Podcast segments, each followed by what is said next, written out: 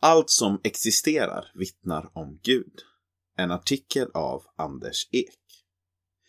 I skapelseberättelsen står det att Gud, när han skapade världen, blickar ut över sin skapelse och ser att allt som han skapat är mycket gott. Det betyder inte bara att Gud ger tummen upp till sin skapelse, att han gillar vad han skapat. Faktiskt betyder det mycket mer än så. Att Gud ser att allt är gott, det säger något om jorden. Det är inte bara Guds åsikt, utan något i själva skapelsen som är på ett visst sätt. Att Gud ser att skapelsen är god betyder att den är i ordning och harmoni. Allt har sin plats och följer i det mönster som Gud har velat och skapat den för. Detta är också något vi kan se idag. Allt som finns till har sina egenskaper och funkar på sitt eget sätt. Precis som Gud har velat det. Ta ett träd som exempel. Det gör precis vad ett träd ska göra. Det drar upp vatten med sina rötter och tar in solljus i bladen och växer därmed. Det ger frukt på sommaren och tappar löv på hösten. Att det finns sådana egenskaper som är kännetecknande för just ett träd och att trädet därmed har en särskild plats i skapelsen är ett uttryck för att Guds skapelse är god. Allt är i ordning. Paulus observation Ända från världens skapelse syns och uppfattas hans osynliga egenskaper, hans eviga makt och gudomliga natur genom det verk han har skapat, skriver Paulus i Romarbrevets första kapitel. Kanske är det just den här ordningen och de särskilda egenskaperna som han tänker på. I alla de verk, i alla de ting som finns i världen och som Gud har skapat syns hans eviga makt och gudomliga natur. Det finns ingenting som finns till som inte visar och pekar på Guds godhet. Varenda sekund.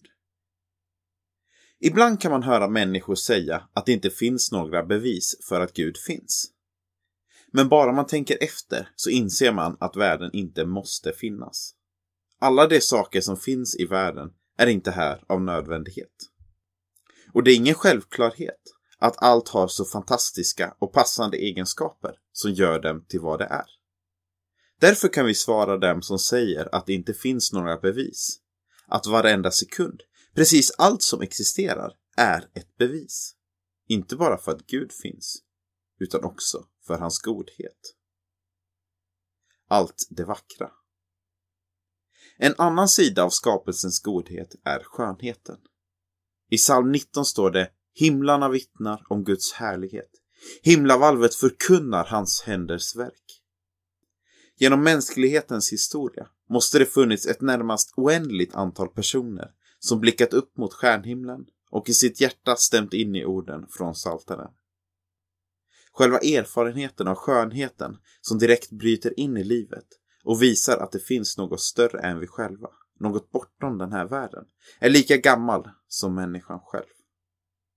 Skönheten visar att Gud finns och något om vem han är. Allmän versus särskild. Allt detta är det som man brukar kalla för den allmänna uppenbarelsen. Eftersom världen är skapad god vittnar den om Gud. Den andra delen av uppenbarelsen kallas för den särskilda. På ett särskilt sätt har Gud genom sin son Jesus Kristus visat sig för oss. Även Guds ord och alla de verk Gud har gjort i historien och gör idag i sin kyrka är en del av den särskilda uppenbarelsen.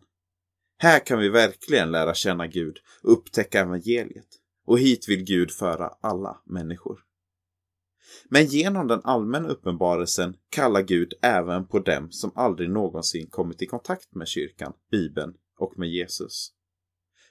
Trots att Gud är så stor och mäktig och att han är omöjlig för oss att helt förstå har han alltså ändå visat sig för alla människor.